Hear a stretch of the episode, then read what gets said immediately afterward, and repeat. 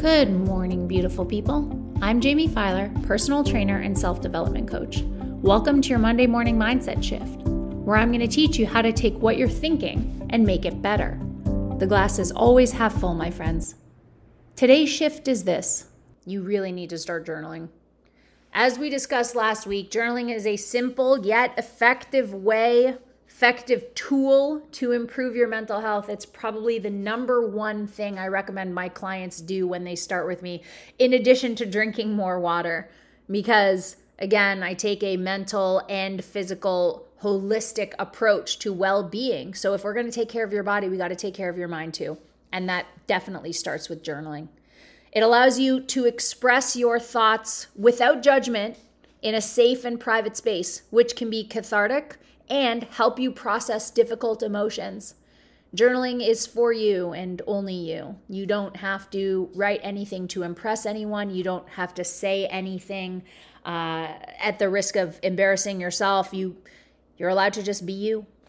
Journaling can help you gain clarity and perspective on your problems. Like I said before, by writing down your thoughts, you can better understand and analyze your experiences and emotions. It gives you like a third party it gives you perspective. That's what it gives you. Because after you've written it down, you can reread it and say, oh, wow, man, that's not at all how it felt in the moment, or something to that effect, right? This can lead to increased self awareness because then you will be able to identify your patterns of thinking and behavior and the ability to make more informed decisions. You can say to yourself, oh, okay, now I see what happened. In that scenario, I reacted. Next time I get triggered, here's how I will respond. Because again, you have time under your belt, you have perspective.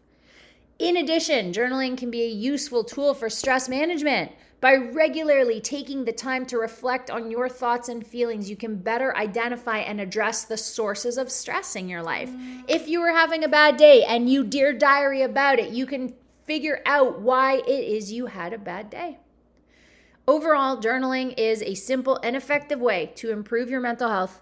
It allows you to process and make sense of your emotions, gain perspective on your problems, manage stress, and act I don't want to say better, but act more in accordance with your values going forward. So, why not give it a try and see all the benefits for yourself? And that's your Monday morning mindset shift. I appreciate you listening. If you loved what you heard, subscribe, like, share, and tag me in stories about this podcast. I'll share back. Until next time, the glass is always half full, my friends.